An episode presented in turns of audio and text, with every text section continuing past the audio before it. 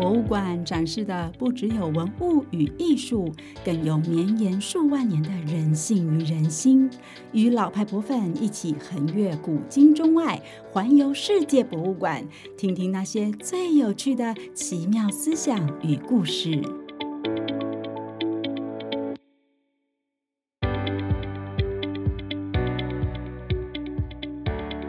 Hello，你好，我是老派博粉朱嘉玲。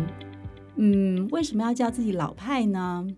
因为啊，我们相信，在那些绚丽光彩的数位表现与数位互动的设计之下，博物馆最核心的价值是运用精彩的文物故事，创造知识的交流、情感的交流，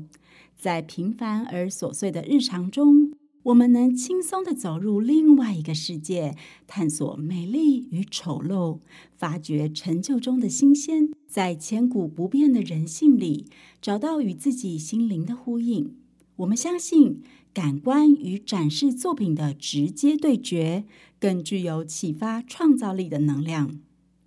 老派博粉的缪斯异想这个节目呢，将要为您诉说三百多年来博物馆机构发展的故事哦。你知道“博物馆”这个名词是怎么来的吗？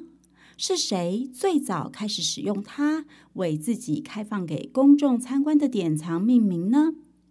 大英博物馆、罗浮宫、奥赛美术馆、纽约大都会博物馆、纽约当代艺术博物馆，这些相距很远、看似独立的馆舍们，它们相互之间又有着什么样的关系呢？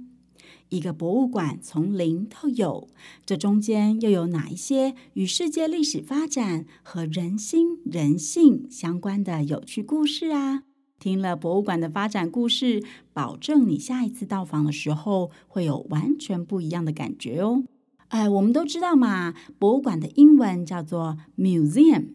这个字根源于拉丁文，它的意义啊是来自于古希腊时代祭祀缪斯女神的场所。大家知道，在希腊神话中的缪斯女神代表着音乐、文学、历史、舞蹈、哲学等等，而 museum 就是崇拜他们的地方。后来有一位叫做托勒密的男士，他呢是古希腊马其顿国王著名的亚历山大大帝的青梅竹马的好朋友。他曾经跟亚历山大大帝远征波斯，两个人也是非常重要的战友哦。就在西元前三百零四年，托勒密在自己的封地埃及创建了一个希腊化的王国，也就是托勒密王朝。成为皇帝的托勒密一世认为，好好研究这个世界是非常重要的。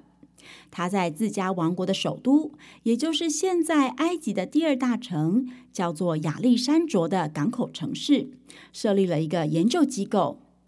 把自己跟亚历山大大帝在欧洲、亚洲与非洲四处征战时所收集到的各种战利品、奇珍异宝，都集中在这个地方，并且邀请全国最有知识与思想的学者们到这里来讨论研究。这个地方呢，就成为了一个知识的生产地。这些珍宝都跟世界各地的历史、文化、艺术、哲学有关，所以托勒密一世就把这个机构命名为 Museum。也就是说，全世界第一座博物馆机构就在西元前两百八十年左右诞生的，距离今天已经两千三百年喽。但是，这个位在亚历山卓港的博物馆并没有对公众开放。基本上还是一个只提供给贵族与社会精英的地方，和现在围绕于我们身边的博物馆还是有挺大差异的喽。那么，具有当代性、开放给公众参观的第一座博物馆，到底是什么时候诞生？又是在什么机缘和时代背景下诞生的呢？就请你锁定老派博粉的妙思异想，好好听故事喽。接下来的每一周，我们会为您带来一个博物馆的生命故事，包括世界各大洲的重要博物馆，听听看他们的创办人是谁，典藏品从哪里来，以及有哪些你可能没听过，但是绝对不可错过的精彩展示作品。透过这些故事，我们不只会更认识博物馆，还更能够洞察人心与人性哦。